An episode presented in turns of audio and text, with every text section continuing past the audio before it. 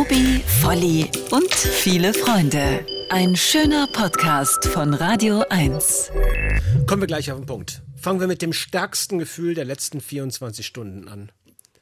Guten Tag übrigens, liebe Hörerinnen. Herzlich willkommen. Was war denn das dein stärkstes Gefühl in den letzten 24 Stunden? Ich habe zuerst gefragt. Ja, achso, an mich geht die Frage? Ja, dein stärkstes Gefühl. Mein stärkstes Gefühl der letzten 24 Stunden war das Gefühl von Einsamkeit. Ist ein Gefühl. Ja. Man kann sich doch einsam fühlen oder kann man das nicht mehr? Na gut, oder ist das auch schon nicht mehr erlaubt? Ist gut, dass du, ist ja nicht mehr viel erlaubt. Ist gut, dass du mich fragst, wie du dich fühlst. Also du darfst dich einsam fühlen. Ich habe mich einsam gefühlt, tatsächlich. Und zwar, das liegt tatsächlich an den steigenden Corona-Zahlen auch, also Erkrankungen. Auch in Deutschland, weltweit, aber vor allem auch in Deutschland. Hast du dich einsam gefühlt? Natürlich, deswegen? Weil ich mich dann imaginiere ich für mich schon, oh Gott, das läuft doch schon, ich weiß doch genau, was passiert in den nächsten Wochen. Wir werden uns ja kaum mehr sehen wieder. Es wird wieder Einschränkungen geben, also Freiwillige natürlich, aber wir werden uns weniger sehen, man wird wieder vorsichtiger sein und diese Einsamkeit irgendwie wird sich wieder bahnbrechen. Und das war das stärkste Gefühl innerhalb der letzten 24 Stunden. Und ich möchte auch nicht, dass du das jetzt beurteilst. Ich möchte, dass das einfach so als Aussage stehen bleibt. Also jetzt möchte ich dein stärkstes Gefühl der letzten 24 Stunden, um in ähnlicher Art und Weise hämisch zu blicken, wenn du es mir erzählst. Also gut, ja? Ich würde immer noch sagen, wenn du mich nach einem Kommentar gefragt hättest, hätte ich gesagt, hast also die Hosen voll. Aber gut. Und ich hätte ja gesagt. Ich stehe dazu. Also bei mir war es Groll. Ich bin gestern Abend S-Bahn gefahren. Ganz kurz, warum wundert mich das nicht? Keine Ahnung. Ja. Bin gestern Abend S-Bahn gefahren. Ein Typ, Maske runter, saßen 6 Leute im Waggon. Ja, Susi, ja, die Pullover, die Winterpullover, ja, die sind nee, du musst du da vorne in den Schrank. Nee, da, nee, nicht da. Nee. Nee, da weiter runter. Ja, so warte mal. Ja, Mensch, die Sommersachen, ja, wo packen wir die Sommersachen hin? Es ging also wirklich von U-Bahnhof Zoologischer Garten bis Friedrichstraße. Da dachte ich, mir platzt gleich der Hals und Kragen. Aber du hast wie üblich, du bist ja, man kennt dich ja, du bist ja jemand, der selbstbeherrscht ist, der bei sowas sagt, da mische ich mich gar nicht ein, da sage ich nichts, das lasse ich so, wie es ist. Ich nehme es zur Kenntnis, aber ich bin cool. Also das habe ich ganz anders gelöst. So, mein innerer Polizist ist einfach Bellevue ausgestiegen und ich bin dann noch als friedliebender Volker 2 Stationen weitergefahren. Achso, ich dachte, ich bin dann zu Fuß nach Hause gelaufen. Ich war einmal quer durch Berlin. Ja. Gut, also diese Art von Maskenträgerei, das hat mir keine Freude gemacht. Damit sind wir beim Thema unserer heutigen Sendung eigentlich, da wir wollen noch mal kurz die Lage in Augenschein nehmen und zwar gucken vergleichenderweise nach Indien. Wir blicken nach Israel und wir gucken auf einen Impfstoff. Also heute eine I-Sendung und jetzt kommt eine O. Rubrik. Eine Überraschung. Ja. Die schöne Überraschung. Ich hatte eigentlich, muss sagen, eine Idee, die sich im Nachhinein als nicht sonderlich fruchtbar herausgestellt hat. Nichts Neues, würde ich sagen. Danke. Ich wollte mit dir in Augenschein nehmen, wie deine ersten 9 Monate in diesem Jahr verlaufen sind und das mit deinem Horoskop abgleichen. Oh. Also auf Empfehlung zahlreicher Freundinnen, die bei Friseurinnen zum Haareschneidinnen anstehen. Da tatsächlich auch war das Kritik am Gendern gerade kurz, so durch die Hintertür? Ich dachte, das hat keiner gemerkt, geht einfach schnell durch, aber ich kann später meinen Freunden sagen, habe ich ja ordentlich kritisiert. Du bist eine solche Dummköpfin. Also... Jedenfalls habe ich das Widderhoroskop 2020 aus der Brigitte nochmal rausgeholt und muss sagen, das kannst du dir eigentlich jedes Jahr vorlegen. Also, aber es wäre schon jetzt für 2020, oder? Das ist original, das 2020-Horoskop. Vor allem eigentlich für Frauen, wenn es aus der Brigitte ist, oder? Naja gut, aber du hast ja auch eine starke weibliche Seite. Klar. Ich weiß zwar nicht, wo. Genau, das wusste ich, genau. So, also, aber ich bin bereit, es entgegenzunehmen. Vor allem ab Juni drehen sie sich nämlich sehr um sich und sind, sagen wir mal, konfliktfreudig. Mit Tempo, meine Ansprüche, meine Meinung, dass ihr Gegenüber das nicht alles mitmacht, liegt auf der Hand. Sie sind ja keine siamesischen Zwillinge. 2020 sollten sie sich überlegen, ob sie glücklich sein wollen oder immer recht haben möchten. Immer recht. Okay. Alles klar. Ich weiß nicht, wie man sonst glücklich sein kann. Da muss ich mit der Brigitte nochmal reden, glaube ich. Da stimmt doch was nicht. Bei Beruf und Karriere ist wichtig für dich, du solltest zuverlässig und belastbar sein. Vor allem ab Juni sollte deine Energie unter Aufsicht gestellt werden. Zu viel Ehrgeiz zum Beispiel kann andere vor den Kopf stoßen und Widerstände aktivieren. Fröhlichkeit und Charme bringen dabei mehr als Missionieren. Fröhlichkeit und Charme werden richtig überbewertet. Gut, also ich sehe schon, du möchtest die Sache nicht so ganz ernst nehmen. Ich kann dir sagen... Steht auch was zu Corona drin, also Gesundheit so? Haben die nichts? Die haben so eine allgemeine Jahreszusammenfassung. Da ging es im Wesentlichen darum, dass dieses Jahr strukturell, ohne den Kollaps herbeizurufen, alle Strukturen in Frage stellt. Aber das kannst du ja auch immer sagen. Also, was zu Geld? Das ist für mich eigentlich der wichtigste Punkt. Zum Thema Geld gibt es eigentlich nur einen Hinweis. Spätestens ab Juli brauchen Sie Pausen. Denken Sie daran, Geld ist nicht alles. Was ist das für ein Blödsinn? Gut. Geld ist nicht alles, ja, aber ohne Geld ist alles nichts, oder? Wissen wir doch. Also bei mir steht im Übrigen drin, dass ich, sag mal, meine Oberschlaumeierei nicht aus allen Poren triefen lassen soll. Oh, weiß nicht. Hat ja schon mal echt. Aber da das Ganze, so habe ich dich noch gar nicht wahrgenommen. Aber da das Ganze ein so dermaßen langweilige Rubrik ist, habe ich dir eine richtige Überraschung mitgebracht. Bitte schön. Das ist ja der Hammer. Das ist aber super. Also Sie können es jetzt ja nicht sehen, da will ich es Ihnen kurz sagen, es ist ein Kinderüberraschungs-Maxi-Ei. Das ist ja Wahnsinn. Also es ist so groß wie ein Straußenei. Ja, kann man sagen. Also von einem kleinen Strauß. Aber es ist deutlich größer als die normalen Kinderüberraschungseier. Ja, was ist denn da drin in dem Teil? Keine Ahnung. Es ist was Süßes drin und was zum Basteln. Also soll ich es jetzt aufmachen gleich? Das kannst du gerne machen. Hast du eigentlich als Kind in irgendeiner Art und Weise diese Art von Süßigkeiten auch dauerhaft bekommen? Also habt ihr Süßigkeiten zu Hause gehabt? Schokolade? Ja, also wir hatten auch jetzt wieder traurige Geschichte. Wir konnten uns ja nur Süßigkeiten von Aldi leisten. Ja. Und da gab es ja die berühmte Wappenmeisterklasse Schokolade für, glaube ich, damals 69 Pfennig. 100 Gramm.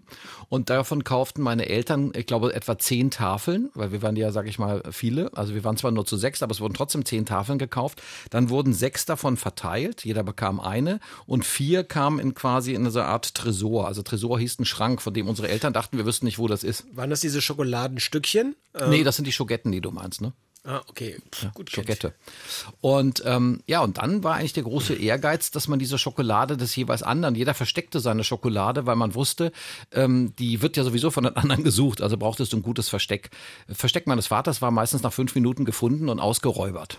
Und dann war es natürlich abends lustig, wenn er dann an sein Versteck ging und dann losbrüllte, wo ist meine Schokolade? So, also diese Art von Habgier, Neid und gegenseitige Bestehlen, das war also der Alltag in eurer Familie, ja? Das war also Kindheit bei den Panzerknackern. Nein. Nein, das ist einfach, da merkt man eben, wenn man tatsächlich aus einer Familie kommt, die sozial, vielleicht im Aufstieg begriffen ist. Ja? Also ich glaube, ich habe die Erfahrung gemacht, wenn man benachteiligt ist, wenn man ausgegrenzt ist, wenn man zu einer Minderheit gehört. Aber dein Vater war Oberpostdirektor und hatte wahrscheinlich Besoldungsgruppe. Gut, das hat er uns aber nicht gesagt. Wir dachten, er hat gar keinen Job. Also, das heißt, ihr wart gekleidet, als ob dein Vater im Kohletagebau ums Leben gekommen ist. Er brauchte offensichtlich sehr viel Geld für sich selber. Er konnte der Familie nicht so viel geben. Muss man auch verstehen. Wie war es denn bei dir zu Hause? Süßigkeiten? Weil wir ja von Traurigkeiten. Süßigkeiten gab es gar nicht eigentlich. Nee, bei meiner Oma gab es Süßigkeiten, da gab es aber wirklich nur die quadratische Schokolade, die auch dieses Markenzeichen seit diesem Jahr offiziell als einziges Alleinstellungsmerkmal behalten darf. Und da gab es immer die quadratische Schokolade und da gab es immer... Also die Milka, sag doch einfach, wie sie heißt. Ja, sportlich von dir da reinzugrätschen. Das war es aber im Wesentlichen. Und Gummibärchen war ein ganz besonderes Fest. Das wusste man ja auch noch nicht, dass da Rindermark drin ist, ne? Also Knochengelatine. Nee, das hat ja da eigentlich auch nichts drin verloren, wenn wir mal ehrlich sind, in Gummibärchen. Aber die, gab es denn auch Eiskonfekt? Gab es noch? Auch eklig eigentlich, ne? Wir hatten keine Tiefkühltruhe. Die Tiefkühltruhe habe ich selber erst wirklich mit 53 mehr leisten können. Mit 53? Ja. Vorher hatte ich keine. Ich hatte nie eine Tiefkühltruhe. Hattest du eine Tiefkühltruhe? Nein, aber ein Tiefkühlfach gab es ja wohl, oder? 3 Sterne, da haben wir ein paar Eiswürfel drin gehabt. Das ist keine große Sache. Da konntest du Eiskonfekt reintun, aber es gab da noch, was heute auch irgendwie selten geworden ist, also Katzenzungen. Ja, mach das Ei auf. Ja, mach ich. Und Erfrischungsstäbchen. Die waren eklig, ne? Die mit so Zitronenwasser gefüllt waren dann auch. Stimmt. Die mochte ich aber ganz gerne, weil es gab Zitrone und... Boah, ist das ein großes Ei. Das ist aber wirklich... Willst du ein Stück von der Schokolade abhaben? Ja, aber das kann ich jetzt nicht während der Sendung essen, weil das verschleimt so sehr schön. Ja. Stopp sofort rein. Ich will nur ein kleines Stück essen. Ich mache ja nur auf, um das hier... Genau. Das wäre ich nicht rangekommen. Ist aber lecker. Nee, noch ein Stück. Als ob das Eis... So, und jetzt mal, was ist denn hier drin? Ja, was immer da drin ist, darum geht's ja. Nein! Nein. Minimons, oder wie heißen die? Wie heißen die denn? Minions, jetzt Minimons. Minions. Die gelben, du hast so ein gelbes Minion mit einem Auge. Genau, mit einem Auge. Hast du es gut. Ja, gut. Also das ist offensichtlich nichts, was in irgendeiner Art und Weise dieser Sendung als Maskottchen dienen könnte oder sowas Ähnliches wie ein Orakel. Also die Nummer können wir nicht schön reden. Also dieses Minions ist jetzt da. Ich baue es noch zu Ende. Was soll das? Also er hat eine Plastikampel, einen Plastikfußgängerüberweg, ein Minion mit einem Auge und ein Schild, Vorsicht, frisch gewischt. Ja, also jetzt habe ich es auch aufgebaut und das war's jetzt. Ich weiß auch nicht. Lassen wir hier stehen für die Kollegen von Antenne, oder? Nimm es nochmal auseinander, beim zweiten Mal macht es mehr Spaß. Wirklich. So. Ich wollte auch nur mal kurz von dieser ganzen Tristesse ablenken. Einmal auf, quasi aus der makroskopischen Perspektive auf das Jahr blicken und dir eine kleine Freude machen, bevor wir uns jetzt wirklich mit so einem harten Thema wieder beschäftigen. Ja, aber das schließt sich ja auch ein Kreis bei dem Thema. Denn du weißt ja, dass als wir im ersten Lockdown waren, im März des Jahres 2020, wir angefangen haben, wieder eine Radiosendung zu machen. Und aus dieser Radiosendung ist ja am Schluss ja dieser Podcast hier entstanden. Ist das so? Ja, du warst dabei. Mann, ich wusste nicht gerade darum. Ich habe gerade mich darum gekümmert, ob in der Leitung jemand dran ist. Genau. Das war eine dieser Fragen, die man überall einbauen kann. Ach, wirklich? Nein, das ist ja interessant. Ja, das ist ja schön, dass du es jetzt erwähnst. Verstehe. Ja. Na, wir könnten eine kleine Pause machen und dann nochmal neu ansetzen. Warum brauchen wir ja gar nicht? Also, weil wir unseren Gesprächspartner noch gar nicht vorliegt. Richtig, oder? Weil er noch nicht da kommt ja gleich. Wir haben ja noch ein bisschen dazu zu sagen. Also geht doch nochmal an den Jahresanfang zurück. Da hieß es ja schon immer, es gibt eine zweite Welle Corona. Am Jahresanfang war ich noch in Costa Rica. Nein, ich meine jetzt März, irgendwie, als es losging. Ja, stimmt, du warst ja noch in Costa Rica. Sei froh, dass du rechtzeitig zurückgekommen bist jetzt im Nachhinein, ne? Ja, da weiß ich noch. Warst mit deiner Tochter da, ne? War mit meiner Tochter da, genau. Das müssen wir aber alles nicht im Podcast drin machen, weil sonst denken die Leute, ich habe wirklich Geld. Das wollen wir nicht. Nee, ich weiß ja, wie billig du darüber bist. Also von daher musst du dir da keine Sorgen machen. Ich denke nicht, dass du Geld hättest. Ja, das stimmt zumindest nicht. Es ist ja so. Also viele prominente Menschen, da denken ja andere nur, weil die prominent sind, dass die Geld haben. Aber die haben ja gar keins. Also als ich zum Beispiel klein war, die ganzen Fußballer, ich dachte immer, die Beckenbauers, die Müllers, die Schwarzenbecks dieser Welt, die müssen. Und wer war am Schluss reich? Der Beckenbauer, ja. Der Müller nicht mehr so richtig, aber ganz wenig hatte der Katsche Schwarzenbeck. Also der hat ja fast nichts. Und trotzdem dachte ich, das ist ein Riesenstar, der muss Geld haben ohne Ende. Jetzt hat er einen Kiosk dann gehabt. In welchem Team hat er gespielt? Gut, Bayern München, aber es wird dich ja nicht wundern. Du, das war wieder nur eine von diesen Fragen. Ja, genau, um Zeit zu gewinnen. Unser Gast ist jetzt da. Das war aber sehr interessant, Robert. Ich könnte dir stundenlang zuhören. Wir müssen uns allerdings. Das ist wie in so einer Kochshow. Ach. Das schmeckt aber lecker. Das schmeckt aber sehr gut, ja. Also jetzt heißt es mal reinen Wein einschenken und sich tatsächlich mit ernsthafteren Themen beschäftigen, nachdem wir uns jetzt mit den Süßigkeiten der Kindheit abgelenkt haben, schalten wir innerlich und geistig jetzt mal zu einem Land, das heute absolut stillsteht und trotzdem die Welt bewegt, Israel. Da heißt es, die Infektionszahlen sind proportional zur Bevölkerung ja erschreckend hoch. Die Taz hat umgerechnet auf die Bevölkerungszahl, wären die Infektionsraten in Deutschland über 70.000 Neuinfektionen pro Tag. Liegt daran, dass die Israelis bekanntermaßen nur 8 Millionen sind. Neuer Rekordwert am Freitag war da 8.178 Infektionen. Und wir wollen sprechen mit unserem Kollegen Direktamente. Du weißt, wo er ist. Er hat sich nämlich extra für uns positioniert. Richtig, er ist extra rausgegangen und ist auf den Rabbinplatz gegangen. Heute ist ja immer noch Yom Kippur und das ist ein Fastentag und eigentlich auch der stillste Tag des Jahres. Und wir wollten einfach mal hören, wie still ist es denn gerade in Israel? Herzlich willkommen, Benjamin Hammer. Hallihallo. Mit oder ohne Maske draußen vor der Tür? Mit Maske, vielleicht hört man's. Ja. Und so ganz still ist es nicht. Ich muss ein bisschen gucken mit dem Handy, weil die Fastenzeit läuft ja noch und ich bin in der Nähe von Gläubigen, die gerade beten, hier draußen auf dem Rabbinplatz. Verstehe. So eine Stunde geht Yom Kippur noch und Handy ist also nicht ganz so gern gesehen bei den Gläubigen, weil das ist quasi Elektronik, also Feuer und darf man, wenn man ganz gläubig ist, erst benutzen, wenn Yom Kippur vorbei ist. Aber ihr müsst mich ja hören, deswegen mache ich das jetzt hier so halb versteckt und es ist relativ laut. Also es ist eine Mischung aus einem stillen Tag, Autos fahren nicht, die Leute fahren mit den Fahrrädern und es ist sehr ruhig.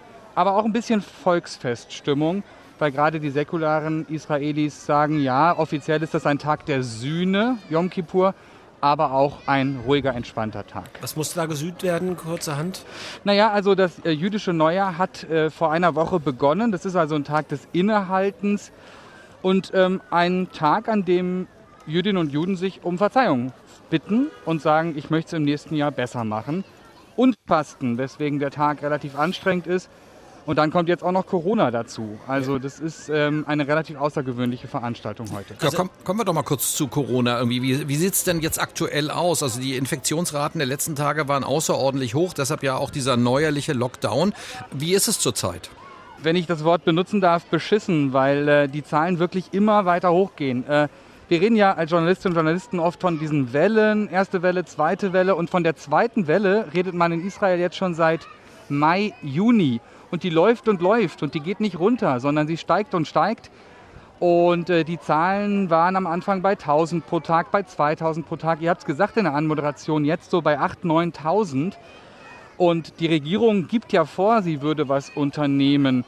Kleiner Hinweis vielleicht, die Leute halten sich einfach nicht mehr so richtig an die Regeln, auch weil sie das Vertrauen in die Regierung verloren haben. Jetzt sind wir draußen, da ist das nicht so wild, aber so richtig viele Maskenträgerinnen und Träger sehe ich hier nicht, obwohl das wegen des hohen Infektionsgeschehens eine Vorgabe ist. Oder ich korrigiere nochmal, ich sag mal so 50% der Israelis hier gerade auf dem Rabinplatz tragen eine Maske. Also du wirst da offensichtlich gerade mehr oder weniger aus dem Augenwinkel böse angeschielt, aber überhaupt ist diese Gesellschaft ja gerade geteilt in Israel. Also ich weiß gar nicht, worüber ich zuerst reden soll, über die Infektionsrate oder darüber, was da eigentlich gerade politisch los ist. Die Taz hat gerade unlängst von einer Anti-Netanyahu-Protestgruppe ein Schreiben veröffentlicht, da steht drin, dass der wahre und einzige Grund bekanntermaßen alle Bürger Israels wissen, so fängt der Text an, warum Netanyahu so stark auf einen Lockdown drängt, der die Gebete am Yom Kippur einschränkt und die Selbstständigen und Unternehmen im ganzen Land in Verzweiflung bringt. Er will schlichtweg keine Demonstrationen gegen seine eigene Person. Ist das haltbar in dieser Deutlichkeit und Radikalität? Also ich habe es von Netanyahu selbst nicht gehört, aber es soll, und das ist glaubhaft, was die israelischen Medien berichten, ebenso erzählt worden sein von Ronni Gamzu. Das ist ein Medizinprofessor aus Tel Aviv, der sogenannte Corona-Beauftragte der Regierung. Und der hat gesagt, dass Netanyahu gefragt hat, wie kann ich diese Proteste gegen mich wöchentlich und mit Zehntausenden Israelis vor seiner Residenz in Jerusalem unterbinden. Und da haben seine Juristen gesagt, das ist eine schwierige Angelegenheit, das Demonstrationsrecht zu unterbinden. Das kannst du nur machen, wenn du das ganze Land stilllegst mit der Begründung Corona. Und am nächsten Tag, so Ronni Gamzu, fand Netanyahu die Idee eines krassen Lockdowns auf einmal richtig gut. Wenn das so stimmt, dann zeigt es doch sehr deutlich, was hier gerade in Israel bzw. mit Benjamin Netanyahu im Argen ist. Der Frust der Israelis, vieler Israelis, ist jedenfalls enorm. Aber trotzdem kommen wir noch mal vielleicht zum Anfang der Corona-Infektion überhaupt weltweit. Anfang des Jahres hatte Israel ja es offensichtlich geschafft, über diesen harten Lockdown, den die Israelis relativ schnell eben oder der in Israel sehr schnell verhängt worden ist, tatsächlich die Zahlen sehr, sehr weit runterzufahren. Die galten ja quasi als beispielhaft, auch durchaus auch für Europa. Was ist danach passiert? Ja, man könnte vielleicht sagen, es lief zu gut. Und dadurch wurde die Regierung zu selbstbewusst bzw. zu fahrlässig. Also Punkt 1, im Mai wurden Wirtschaft und Bildungssystem zu schnell geöffnet. Zweiter Grund, die Bevölkerung hat der israelischen Regierung die Mahnungen und Warnungen nicht mehr abgekauft. Dazu muss man wissen, dass Benjamin Netanyahu im März, April so düster gewarnt und gemalt hat wie kein anderer Staats- und Regierungschefs. Dann ist eben, ihr habt es gesagt, relativ wenig passiert. Und bis heute sagen deshalb viele Israelis, naja, so schlimm ist das Virus doch gar nicht. Dann kommt noch hinzu, dass es hier in Israel 1 bis 2 Bevölkerungsgruppen gibt, arabische Israelis und die ultraorthodoxen Israelis, die immer schon etwas entrückt sind vom Staat, die immer schon möglicherweise in Parallelwelten leben, vor allem manche ultraorthodoxe Israelis, die sich schlicht nicht an die Regeln halten, die schlicht nicht auf die Regeln hören, die teilweise eben auch gar keine Medien konsumieren, gar keinen großen Kontakt zum Staat haben. Und so kam es auch vor allem in den ultraorthodoxen Communities, weil die immer weiter gebetet haben in den Synagogen und eben nicht rausgegangen sind, wie hier am Rabinplatz, zu Infektionen. Und das ist die große Furcht von Ärztinnen und Ärzten heute, dass heute der Yom Kippur, dieser so wichtige jüdische Feiertag, mal wieder ein Tag werden wird, wo wir hier in Israel in einer Woche oder 10 Tagen sehr viele neue Infektionen sehen werden. Umso absurder ist es ja, dass die Synagogen heute nicht geschlossen wurden, wenn ich das richtig gelesen habe. Genau das ist der Punkt. Genau das ist der Punkt. Und das ist der Vorwurf der Netanyahu-Kritiker, dass Netanyahu keine harte Linie gegenüber ultraorthodoxen Parteien und Politikern fährt, weil er von ihnen politisch abhängig ist. Es ist in der Tat so, dass die ultraorthodoxen Politiker letzte Woche mit Rücktritt gedroht haben, falls die Synagogen geschlossen werden. Man muss die religiöse Komponente natürlich schon auch verstehen. Das ist eine heftige Sache, am höchsten jüdischen Feiertag die Synagogen zu schließen. Auf der anderen Seite haben alle Ärzte das klar so verlangt. Und es ist nicht geschehen. Und auch das führt zu teilweise Ungläubigkeit und Frust bei den Leuten. Das ist jetzt übrigens ein Krankenwagen. Der muss und darf natürlich fahren. Und weil so viele Kinder auf der Straße sind und Fahrrad fahren, macht er auch das Martinshorn ziemlich heftig an. Okay, verstehe. Wenn man in Tel Aviv auf der Straße ist, hat man ja bisweilen den Eindruck, Abiball, also so jung ist die Bevölkerung, also wie nimmt es denn die Jugend Israels im Grunde genommen diese Regierung wahr und diesen Zustand? Also das ist ja mehr oder weniger ein doppelter Freibrief, einmal gegen Netanyahu und dann einmal quasi auch noch aus dem eigenen Bedürfnis heraus zu feiern, sich nicht an Regeln zu halten. Ist das so? Ja, das hast du schon ganz gut zusammengefasst. Ich glaube, das sehen wir auf der ganzen Welt, dass die jüngere Bevölkerung das Gefühl hat, dass das Virus nicht so nah ist. Und die Bilder am Dizengoff-Platz zum Beispiel hier in Tel Aviv von feiernden und trinkenden Jugendlichen, die gibt es hier genauso wie in Berlin. Und das sehe ich auch heute. In der Tat ist das Land in so einer kritischen Phase, wo die Politik natürlich oder wo die jüngere Generation die Politikverdrossenheit, möglicherweise auch den Frust der etwas Älteren mitbekommt. Ja, also wenn die Politik was vorgibt und sagt, liebe Leute, tragt bitte Masken und so viele Leute sich nicht dran halten, haben sie im Frühjahr übrigens noch gemacht, dann merkt man, dass da was nicht stimmt. Also die Zahl der Infizierten ist ja nur eine Größe. Eine andere Größe sind natürlich auch, was ist los auf den Intensivstationen und natürlich auch immer die Sterbezahlen. Wie sieht's denn dort aus? Irgendwie ist Israel da auch in der Krise oder sagt man nein? Also dafür, dass die Zahl der Infizierten so hoch ist, ist das immer noch relativ entspannt. Das, was du am Schluss gesagt hast, war monatelang der Duktus, auch von Ärztinnen und Ärzten, die gesagt haben, wir haben so eine junge Bevölkerung, wir haben so ein gutes Medizinsystem, das passt noch. Und das ändert sich jetzt aber gerade. 30 Tote, wenn ich das richtig in Erinnerung habe, vor 2 Tagen, auch mal 40 Tote. Wenn wir das dann wieder hochrechnen, mal 9, dann kämen wir in Deutschland auf 3, 4, 500 Tote teilweise. Und das wäre dann wieder eine sehr traurige, sehr hohe Zahl in Deutschland. Und es ist natürlich eine hohe Zahl hier in Israel. Was die Kapazitäten der Krankenhäuser angeht, da kommen wir mal wieder zu roten Linien, die die Regierung gesetzt hat und selber überschreitet. Was auch zeigt, dass die Politik es einfach nicht schafft. 800 Schwererkrankte war immer die Zahl. Die gibt es seit Juni. Es hieß 800 schwererkrankte Covid-Patienten auf den Intensivstationen. Danach ist Schluss, danach kommt das Gesundheitssystem an seine Grenzen. Jetzt sind wir bei 750, 760. Das heißt, diese Grenze wird in den kommenden Tagen definitiv überschritten. Und ja, es gibt Krankenhäuser, die sagen, wir können nicht mehr. Das Personal ist ohnehin ausgelaugt, weil wie gesagt, diese zweite Corona-Welle geht jetzt schon seit Monaten. Aber ganz wichtig noch, ich habe mit einem Arzt gesprochen hier in Tel Aviv, der sagt, Verhältnisse wie damals in Norditalien oder New York, die drohen Israel nicht. Also, wir haben gerade da mit Netanyahu jemanden an der Macht, der eigentlich seit Mai ein Strafverfahren am Hals hat, das abwehren will. Eine Bevölkerung, die an ihre eigene Regierung nicht glaubt. Was macht dann die Opposition in der Zeit? Kann die sich die Lage zunutze machen und im Grunde genommen das Blättchen dadurch wenden und dann auch nochmal neues Vertrauen gewinnen? Oder laborieren die da vor sich hin? Nein, die kriegen das nicht hin. Die größte Oppositionspartei, Blau-Weiß, hat ja zunächst einmal gemeinsame Sache gemacht mit Netanyahu. Obwohl sie das im Wahlkampf sowas von klar ausgeschlossen hat. Das ist Benny Gantz, der ehemalige Armeegeneral, der von vielen als endlich mal ein Netanyahu-Ablöser gehandelt wurde. Er hat es dann nicht ganz geschafft. Netanyahu brauchte ihn aber. Und mit der Begründung, liebe Leute, es ist Corona-Krise, ich muss jetzt mal mein Versprechen brechen, ist dann Benny Gantz mit Netanyahu in eine Koalition gekommen. In Umfragen sehen wir, dass diese Oppositionspartei, diese frühere Oppositionspartei jetzt in der Regierung marginalisiert wurde. Der andere Punkt ist, ja, ich würde sagen, wenn wir all das aufzählen, was Netanyahu macht, Korruptionsvorwürfe und jetzt dieses schlechte Management der Covid-Krise, dann müsste man ja eigentlich denken, dass die Wählerinnen und Wähler sagen, das war's. Aber, und das ist schon das Verblüffende, was ich immer wieder beschreibe und versuche zu verstehen hier in Israel, die Partei von Netanyahu würde wahrscheinlich immer noch deutlich stärkste Kraft werden, sollte nochmal gewählt werden.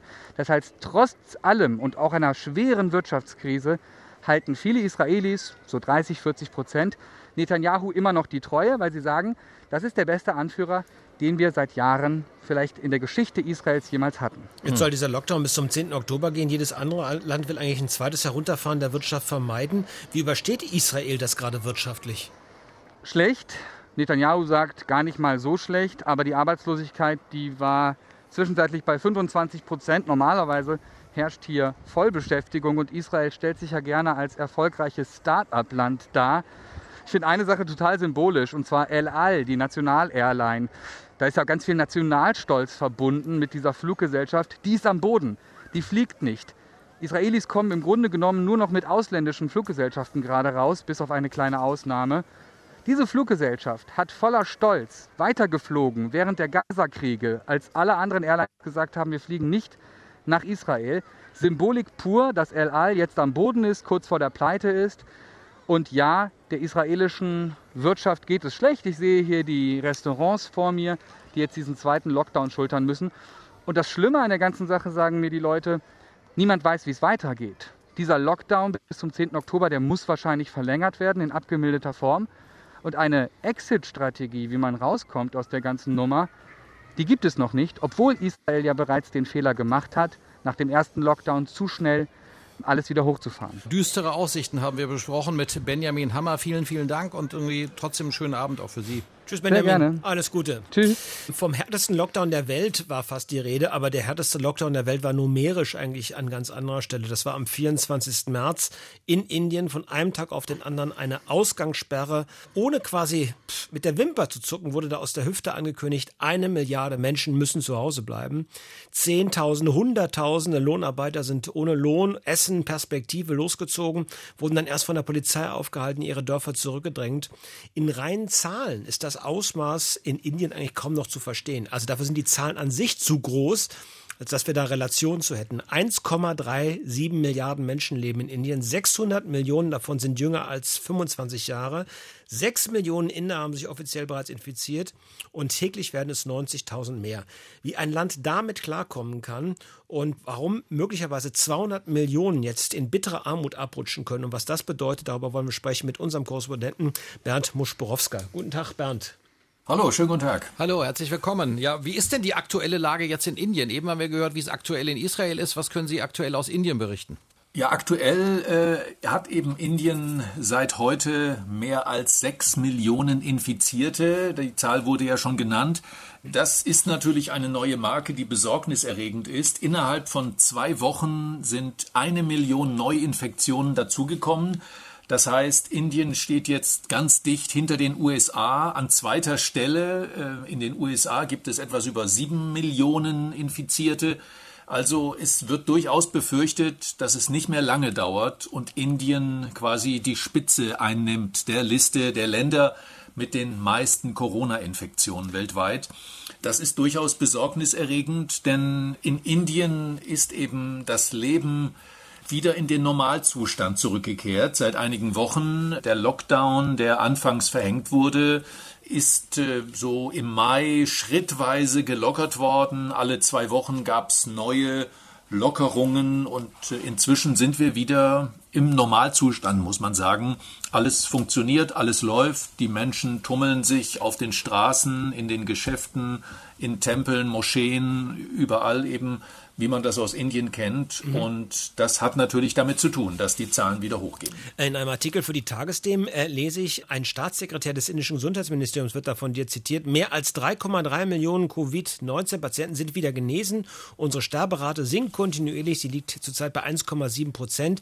Weltweit liegt diese Zahl im Durchschnitt bei 3,4%. Das klingt ja fast hoffnungsfroh. Oder setzt man da auch, okay, wir können einfach, weil wir so viele sind, nichts machen. Wir müssen letztlich auf eine Herdendurchseuchung setzen. Dieses Stichwort wird immer wieder genannt, diese Herdenimmunität, und da hoffen einige Politiker drauf, aber die ist natürlich sehr umstritten.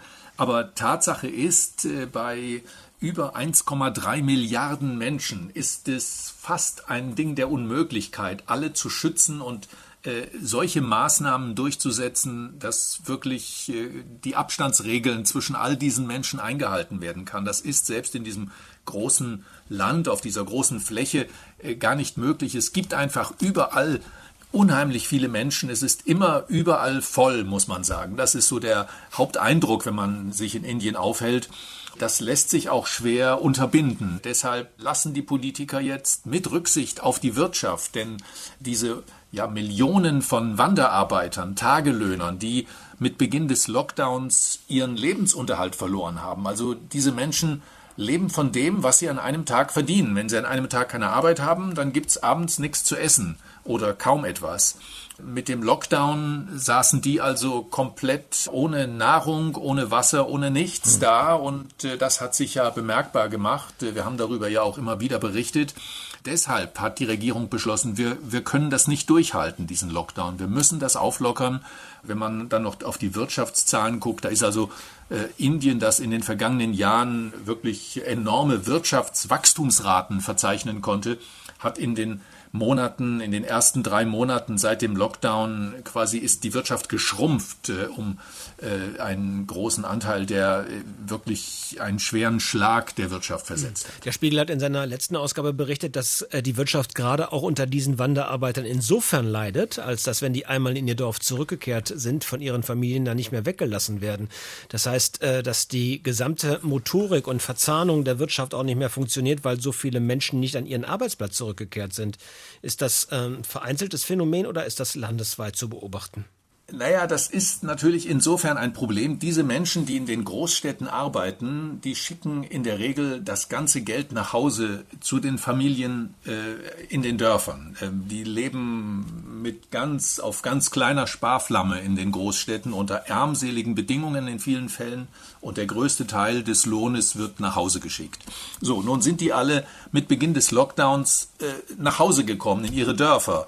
Damit fehlte das Geld, was geschickt wurde, und es waren eben zusätzliche Mäuler da, die gestopft werden mussten. Das hat durchaus auch Probleme verursacht. In anderen Fällen waren dann natürlich die Familien auch besorgt, als die sagten, so, wir gehen jetzt wieder zurück. Es sind zwar immer noch hohe Corona-Zahlen und es ist immer noch schlimm, aber ich versuche es trotzdem, denn wenn ich hier rumsitze, dann haben wir alle nichts zu essen. Und dann waren die Familien auch besorgt. In vielen Fällen haben die natürlich auch ihren Arbeitsplatz verloren und nicht gleich wieder einen neuen bekommen, weil manche Geschäfte eben pleite gegangen waren oder nicht wieder eingestellt haben.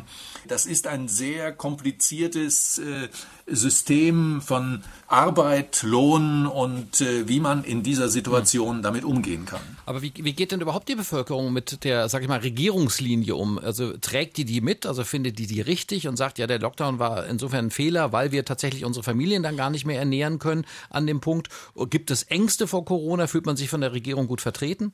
Also die Ängste sind da, wenn man mit den Menschen auf den Straßen in Delhi spricht, und das machen im Moment meine Mitarbeiter im Studio Delhi. Ich bin ja aus Sicherheitsgründen ausgereist, als die Zahlen wirklich eine besorgniserregende Höhe erreicht hatten. Und wenn die also mit den Menschen in Delhi auf der Straße sprechen, dann hört man große Besorgnis. Die Leute sagen, Mensch, die Zahlen gehen immer weiter nach oben. Die Leute hier halten sich nicht an die Regeln, tragen kaum Masken oder nicht überall, halten keinen Abstand. Die Regierung müsste wieder härter durchgreifen. Diese Stimme hört man immer wieder. Es gibt so eine gewisse Nachlässigkeit in Indien, die man unter allen anderen Umständen ganz sympathisch findet. Ja, ich möchte mal so ein Beispiel erzählen. Vor einem Geschäft steht also eine lange Warteschlange. Der Geschäftsinhaber hat vor dem Geschäft kleine Kreise auf den Boden gemalt, wo die Leute im Abstand von 1,5 Metern warten sollen. Und der lässt nur bestimmte Anzahl von Kunden ins Geschäft. Und dann stehen die Menschen da in den Kreisen. Eine lange Schlange vor dem Geschäft, aber es ist eben heiß in Indien. Ja, wenn die Sonne knallt vom Himmel, dann steigen die Temperaturen auf über 40 Grad. Dann stellen die Inder da ihre Schuhe, also ihre Badeschlappen, in die Kreise und setzen sich alle unten zusammen unter einen Baum und warten, bis sie an der Reihe sind. Da merkt man schon, dann funktioniert das mit dem Abstand halten eben nicht mehr so. Unter anderen Umständen würde man das ganz witzig finden, aber gerade vor dem Hintergrund der Infektion und der Gefährlichkeit dieser Krankheit und des Mangels an einer tatsächlichen Hilfe, einer Immunisierung, eines Medikaments, ist das einfach eine große Sorge. Also da sieht man ja an Indien eigentlich ganz gut, dass offensichtlich ein und dieselbe Maßnahme höchst unterschiedliche Wirkung in unterschiedlichen Ländern hat, weil gerade der Lockdown für die Wanderarbeiter offensichtlich ja auch ein Infektionsschub gewesen ist, weil man quasi Millionen Menschen quasi in Wagen, in Busse, in Verkehrsmittel gepfercht hat, die dann fluchtartig die großen Städte verließen und es dann mehr oder weniger im ganzen Land auf diese Art und Weise verteilt haben, oder?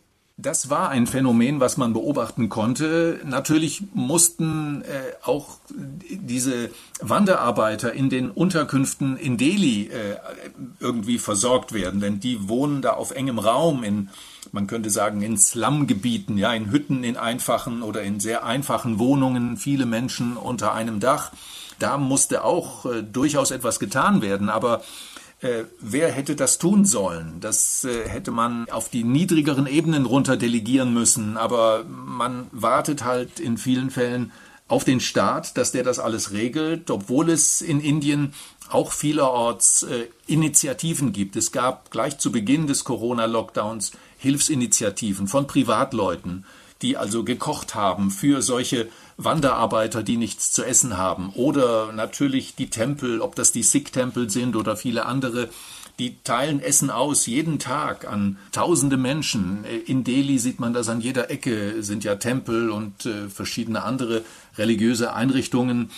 Auch in den Moscheen bekommen die Menschen Hilfe von ihren Gemeinden. Aber das sind halt so, man möchte fast sagen, kleine Tropfen auf heiße Steine. Jetzt möchte ich Trump auf keinen Fall mit Modi vergleichen, aber zumindest als Staatenlenker muss man schon mal die Frage stellen, okay, wie guckt der eine auf die Ursachen seines eigenen, sagen wir mal, Versagens, in dem Fall nämlich Trump, der am Anfang gesagt hat, ich habe es extra runtergespielt, damit die Leute sich hier nicht so aufregen, und gleichzeitig vom China-Virus redet. Was macht denn Modi? Also stellt er sich hin quasi aus deutscher Sicht kopfschüttelnder Weise und sagt, what to do? Oder was ist seine Haltung? Modi und die gesamte Regierung verweisen immer wieder auf die positiven Zahlen bei den ganzen Statistiken, die mit Corona zu tun haben. Also zum Beispiel auf die vielen, die sich wieder erholt haben, auf die sehr geringe Sterberate. Die wird immer wieder nach vorne geschoben und gesagt, bei uns läuft es irgendwie ganz gut, wir haben das ganz gut im Griff, bei uns sterben viel weniger Menschen als in anderen Ländern.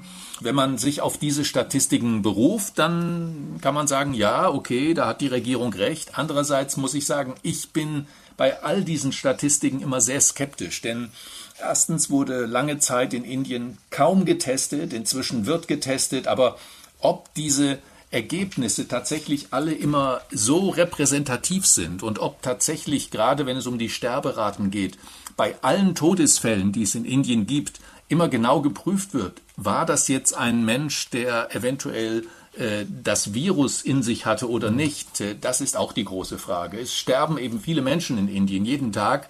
Und in der Regel findet ja in Indien quasi innerhalb von 24 Stunden die Verbrennung oder Beerdigung statt. Das geht alles sehr schnell.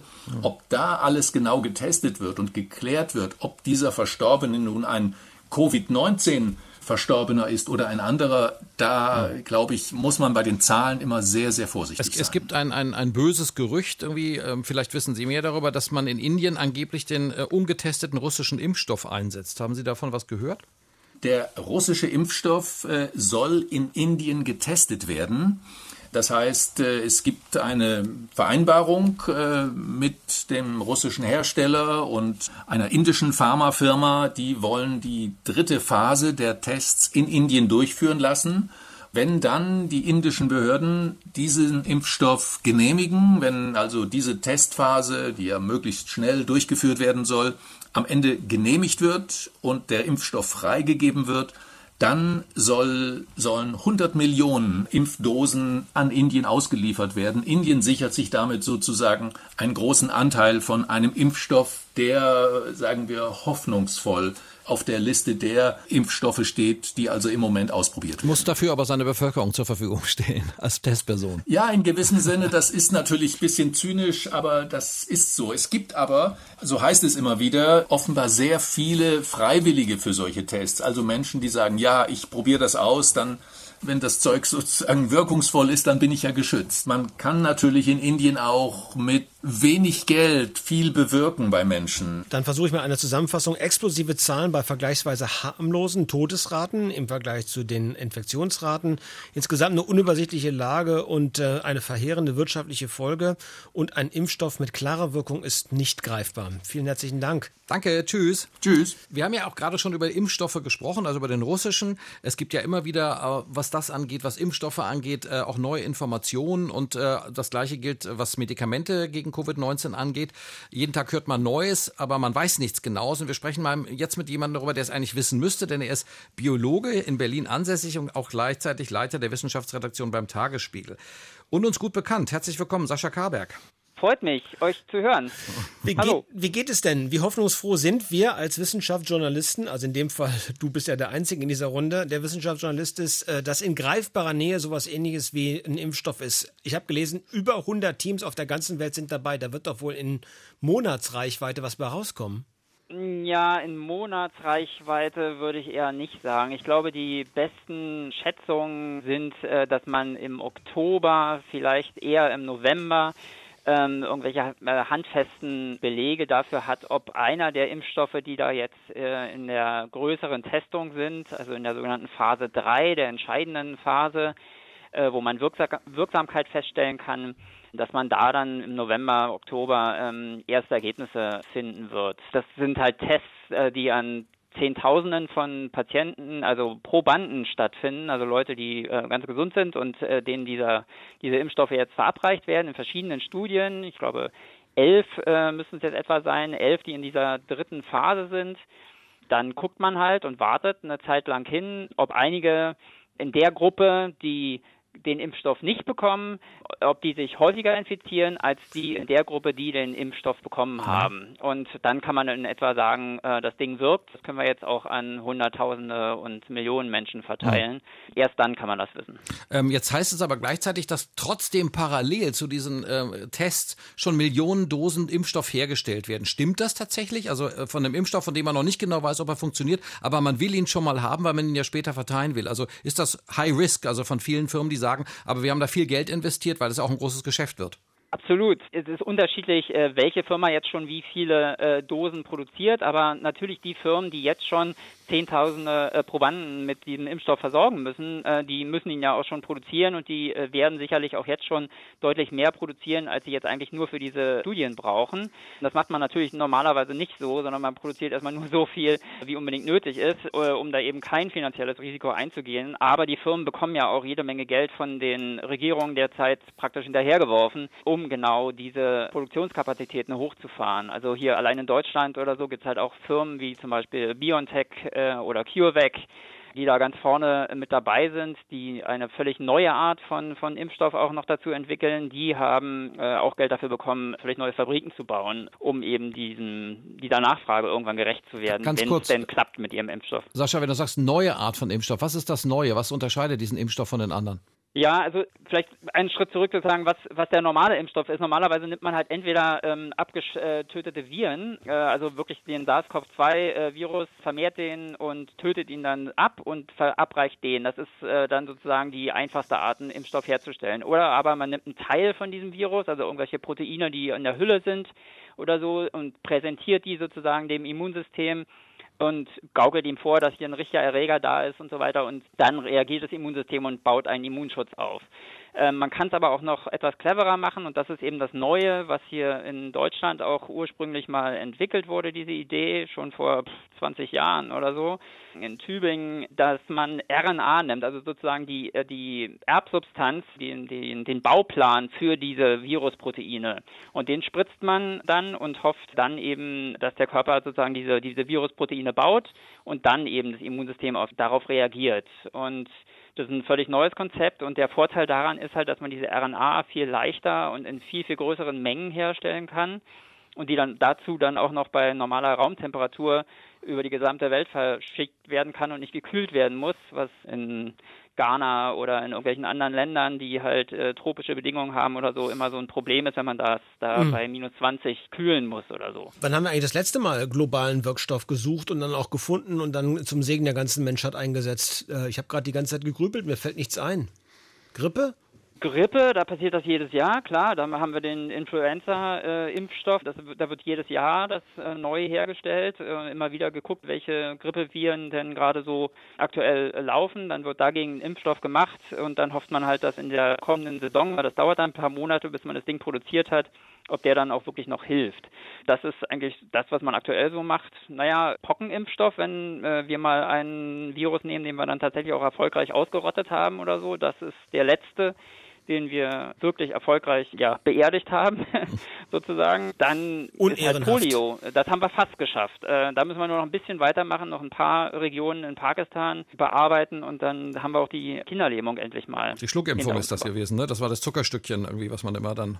Das war mal die Schluckimpfung, genau. Das war sogar ein Lebendimpfstoff. Da waren die Viren nur abgeschwächt und so. Das hat gut funktioniert. Und witzigerweise, das ist noch so eine kleine Anekdote, hat man rausgekriegt, dass womöglich so eine Lebendimpfstoffe gegen Polio womöglich auch gegen alle möglichen anderen Viren helfen. Also das heißt, es schützt einen nicht nur gegen Polio, sondern womöglich auch noch gegen SARS-CoV-2 oder eben Viren, die man noch gar nicht gesehen hatte. Das ist ein ganz witziger Effekt. Wo du davon gerade sprichst, von den Lebendviren, da gibt es ja dann auch die Leute, die sagen, ja, aber das reicht dann ja auch, wir müssen gar nicht so viel machen. Also ich will jetzt nicht wieder verschwörungstheoretische Nebendiskurse anstrengen, aber wie sieht es denn aus im Grunde mit der Selbstimmunisierung durch das Einatmen von kleineren Mengen der SARS-CoV-2-Viren. Du meinst durch die Maske, die Geschichte? Genau, quasi das Vorfiltern, die Herabsetzung der Dosis und dadurch könnte eine Eigenimmunität entstehen.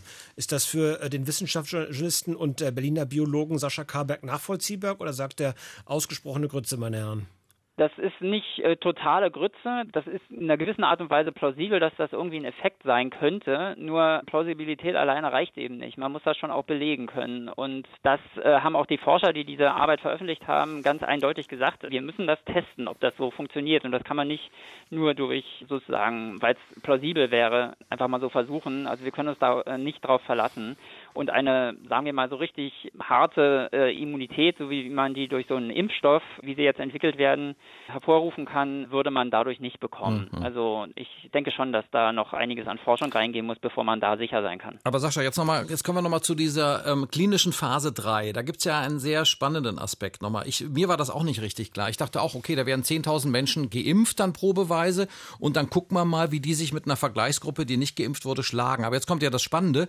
Also man macht natürlich diese 10.000, die kann man ja jetzt nicht mit Absicht infizieren. Das heißt, das dauert jetzt ganz schön lange, weil man muss erst mal gucken, wie viele von denen stecken sich möglicherweise an und wie gut wirkt dann diese Impfung. Jetzt gibt es auch Menschen, die sagen, das müsste man anders machen. Das könnte man beschleunigen, indem man die geimpft sind, mit Absicht auch infiziert, ja, damit man feststellt, wie gut dieser Impfstoff auch wirkt. Das ist aber auch ein moralisch-ethisches Problem, oder?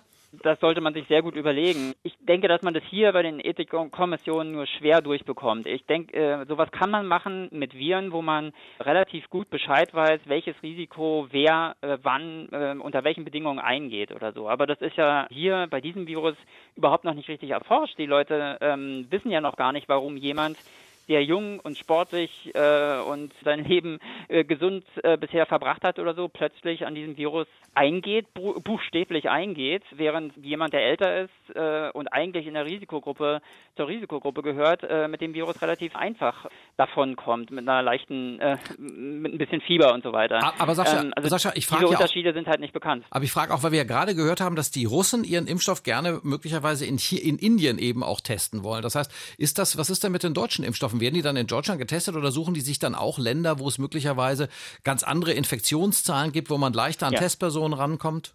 Das ist der Punkt. Also eigentlich müssen all diese Firmen nach Möglichkeit immer dort ihre Impfstoffe testen, wo das Virus gerade umgeht, weil eben um schnell zu Ergebnissen zu kommen. Deswegen testen beispielsweise Moderna und andere BioNTech, diese Firmen derzeit ihre Impfstoffe auch in Brasilien. Dort geht das Virus ja dank Bolsonaro, kann man sagen, auch gut um.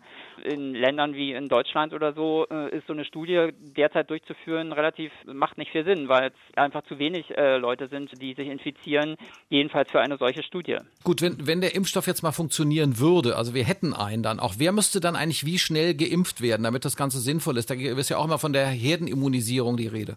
Hier geht es, glaube ich, erstmal nicht um Herdenimmunisierung, sondern es geht vor allen Dingen darum, die Risikogruppen zuallererst zu versorgen mit einem Impfstoff. Und das sind zuallererst das medizinische Personal. Und das sollte eigentlich weltweit so der Fall sein, dass in allen Ländern zuerst diejenigen, die sozusagen an der Front stehen und sich jeden Tag infizieren könnten, mit den Patienten, die auflaufen, dass die zuerst versorgt werden. Und dann ist die große Frage, wer denn dann? Und Frauen und Kinder. Frauen und Kinder, hab ich mal gelernt. Frauen und Kinder zuerst, vom Schiff, ja. Vom Schiff sicherlich, aber ich glaube, hier in der Phase ist es eher so die Frage, was sind die Personen, die das Virus am stärksten verbreiten? Also da gibt es eine Überlegung, dass es möglicherweise besser wäre, jüngere Leute, so im Alter 20 bis 30 zu impfen, weil die diejenigen sind, die das Virus am stärksten verbreiten, nach allem, was man bisher weiß. Das wäre eine Möglichkeit, dass man eben da versucht, sozusagen die Verbreitung des Virus auch zu stoppen, ohne dass man jetzt schon eine sogenannte Herdenimmunität hätte. Der andere Ansatz ist halt der, dass man vor allem die Länder zuerst sich vornimmt, in denen die Todeszahlen und die Erkrankungsraten besonders hoch sind, einfach da, weil man dann mit einem Impfstoff einfach besonders viele Leben retten kann.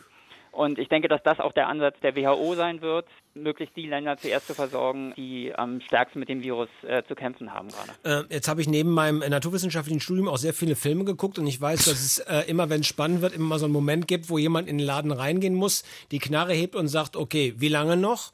Und dann sagst du jetzt eine Zahl und dann sage ich, das muss schneller gehen. Können wir das kurz mal vielleicht nachspielen? Also wie lange dauert das jetzt hier noch, bis wir diesen Impfstoff haben? Es muss schneller gehen. Ich fühle mich irgendwie unter Druck gesetzt. Ja, zu Recht. Ja, gut. Zu Recht, gut. Ich fühle mich da jetzt aber gar nicht verantwortlich, ehrlich gesagt. Egal. Also, ich erzähle ja nur, was Sache ist. Nein, ist egal. Offen gestanden denke ich, das ist der Ansatz mit der Knarre in der Hand derzeit so ein bisschen den so einige Länder, ein großes Land in Nordamerika beispielsweise fährt, sozusagen Kanada, entweder mit der Knarre oder mit dem Portemonnaie in der Hand, die Leute irgendwie zu zwingen, ihnen den Impfstoff zuallererst zu geben. Insbesondere, weil auch die USA, man kann es ja ruhig aussprechen, in dieser großen Initiative, wo sich alle zusammenschließen, um den Impfstoff gerecht auf der Welt zu verteilen, sich eigentlich gerade mal eben nicht eingeklinkt hat. Und irgendwie hat man so das Gefühl, dass das einen Grund hat, eben um fürs eigene Land möglichst viele Impfstoffdosen zu sichern. Sascha, und ich denke, dieser Drang wird bei vielen existieren. Ich hänge mich mal an Volker dran. Okay, also Impfung kriegst du nicht hin. Hast du wenigstens Medikamente? Naja, so ein paar helfen tatsächlich. Oh, Dexamethason, ja. Da hat man jetzt schon ein paar Informationen bekommen, eben wie man auch die Blutgerinnung besser im Griff behält und so. Also ich glaube, dass die Ärzte ganz gut dazugelernt haben. Das eine Wundermittel gegen SARS-CoV-2 gibt's noch nicht, aber ich denke, dass man gelernt hat, wie man mit dieser überschießenden Immunreaktion, die Leute ja eher umbringt als das Virus selbst, wie man das im Griff behalten kann. Und ich denke, dass das auch eine Rolle spielt, warum die Todes- und schweren Erkrankungszahlen runtergegangen sind. Das ist wenigstens ein Grund, denke ich. Es gibt ja in dieser Sendung immer die Aufgabe abwechselnd, dass wir uns hier überraschen. Ich habe Robert heute ein Überraschungsei mitgebracht. Das hat 3,84 € gekostet. Das fand ich schon relativ teuer. Ich wollte aber eigentlich einen Antigen-Test kaufen, den es seit 2 Tagen offensichtlich gibt, der angeblich eine Treffsicherheit von 96-98% hat. Da hätten wir hier in der Sendung mal ganz kurz einen Schnelltest machen können. Dann war es aber mit 69 €, das war mir Robert nicht wert. Muss ich hallo? Das konnte ich nicht absetzen. Ganz kurz, ist das auch ein Speicheltest oder muss man da Blut nehmen? Weißt du vielleicht, Sascha, dieser Antigentest, wie geht der? Nee, ich glaube, das ist ein Speichel. Ich habe ihn noch nicht gesehen und noch nicht getestet oder so, aber es ist, soweit ich weiß, es macht ja nur Sinn im Rachen, also genau. Aber dann werden wir doch mehr oder weniger relativ schnell auch zu Großveranstaltungen übergehen können. Die kosten dann einfach Eintritt plus 70 €, oder? Ich denke, dass das schon ein Ansatz sein kann, dass man bestimmte Veranstaltungen wieder machen kann. Bloß offen gestanden, dieser Test ist halt nicht nur teuer, sondern es wollen ihn ja dann ganz viele Leute möglichst jeden Tag haben. Das heißt, irgendwie ist da so eine begrenzte Produktionskapazität da. Mhm. Und die wird zum einen diesen Preis möglicherweise eher noch in die Höhe treiben, weil alle ihn haben wollen. Und dann sollte man sich halt fragen, okay, brauchen wir den Schnelltest jetzt wirklich eher, um vielleicht Oma mal zu besuchen und wieder drücken zu können und sich sicher zu fühlen dabei, dass man sie dabei nicht ansteckt, oder brauchen wir es, um zu Hertha zu gehen und wieder zu sehen, wie sie verlieren oder so. Ich habe es gerade ausgerechnet. Also wenn man den täglich macht, morgens beim Frühstück, und man dann kostet 2.100 Euro pro Nase im Monat. Ist schon, muss man sich leisten können, ne? Naja, also man muss Opfer bringen, also in dieser Zeit. Also, was sagst du denn deinen Kindern, wie lange das hier noch so weitergeht? Jetzt mal quasi off the records gesprochen. Wir wissen, du stellst keine Medikamente her. Du bist auch in Anführungsstrichen nur Journalist im Bereich Wissenschaft. Also, was sagt das Bauchgefühl oder möchtest du dich dazu öffentlich nicht äußern? Mein Bauchgefühl sagt mir, dass wir uns, insbesondere wir völligen Normalos, die eben nicht in der Klinik arbeiten, denke, dass wir erst, wenn frühestens im Frühjahr, irgendwann im März, vielleicht auch erst im Sommer oder so, den Impfstoff bekommen werden, wenn er dann schon da sein sollte Ende des Jahres oder so. Weil es braucht einfach Zeit, bis so ein Impfstoff in der Masse produziert ist und dann verteilt ist vor allen Dingen. Also das muss ja auch organisiert werden, all das Impfen oder so. Volker, ich heuern für ein Klinikradio an. Da ein bisschen früher versorgt werden. Genau, man kann sich auch noch freiwillig melden für irgendwelche Dienste oder so. Hab ich auch gehört. Vor allem für den russischen Impfstoff kann man sich freiwillig melden. Ja. Gott, da weiß ich nicht, ob ich mich da freiwillig melden würde. Aber hier in Deutschland kann man sich auch melden freiwillig für zum Beispiel diesen RNA-Impfstoff, habe ich gehört. Dann überlegt Robert jetzt noch, weil ich habe keine Zeit, ich muss die Sendung immer fahren hier. Ich kann ja das nur unter symptomfreien Bedingungen. Sascha Karberg vom Tagesspiegel, vielen herzlichen Dank, alles Gute und wir hören uns bald wieder. Tschüss Sascha. Tschüss Sascha. Bis dann. Ciao. Tschüss. Ciao. So, ja, zum Abschluss, also klar, ich wollte übrigens nicht den russischen Impfstoff hier tatsächlich hier vorführen, sondern ich war nur kurz der Meinung, weiß ich gar nicht, ob ich überhaupt einen Impfstoff, ist eigentlich egal von welcher Firma, ob ich da als Testperson da in Frage komme. Man weiß ja nicht, was man für Vorerkrankungen hat, vielleicht ist man nicht der Optimale, man sollte doch ganz gesund sein. Da bin ich als Hypochonder einfach nicht der Richtige, glaube ich. Es gibt ja diese Debatte aktuell gerade, ob wir nicht zu angstgesteuert sind, ne? Also angesichts der Zahlen auch, jetzt hat heute, wir zeichnen das hier gerade an einem Montag auf, die Kanzlerin gesagt, also wenn wir hier so weitermachen, dann haben wir wieder 19.000 Infektionen, dann selber französische Verhältnisse und dann wissen wir, dass die Mortalität hochgeht. Nur mal kurz, also laut Johns Hopkins Stand heute sind bislang knapp 1 Million Menschen an Covid-SARS-19 gestorben, pardon, Covid-SARS-19, jetzt weiß ich schon gar nicht, an Corona und den Folgen gestorben. Und zum Vergleich, täglich sterben weltweit 150.000 Menschen jeden Tag im Durchschnitt. Also, dass wir überhaupt darüber nachdenken, was jetzt eigentlich eine Relation ist, also in Bezug auf uns selber. Also, was ist in Kauf zu nehmen, was ist billigbar, was müssen wir mehr oder weniger ertragen, wo leisten wir Verzicht. Also, diese Diskussion ist noch lange nicht vorbei. Also, zu diesem Thema haben wir noch die eine oder andere Sendung, aber nie wieder eine mit Ü-Ei. Nie wieder eine Sendung mit Ü-Ei. So wie du mit der Schokolade umgehst. Du hast gekleckert, es liegt da alles drumherum. Ja, wir haben hier gerade Infektion und Pandemie. Du kannst nicht auch alles vollsauen parallel dazu. Das ist echt zu viel jetzt. Jetzt macht die Schokoladenflecke da weg. Nein. Trotz Kopf. Gut. Ja, dann wünschen wir Ihnen alles Gute. Bleiben Sie gesund. Bis zum nächsten Mal.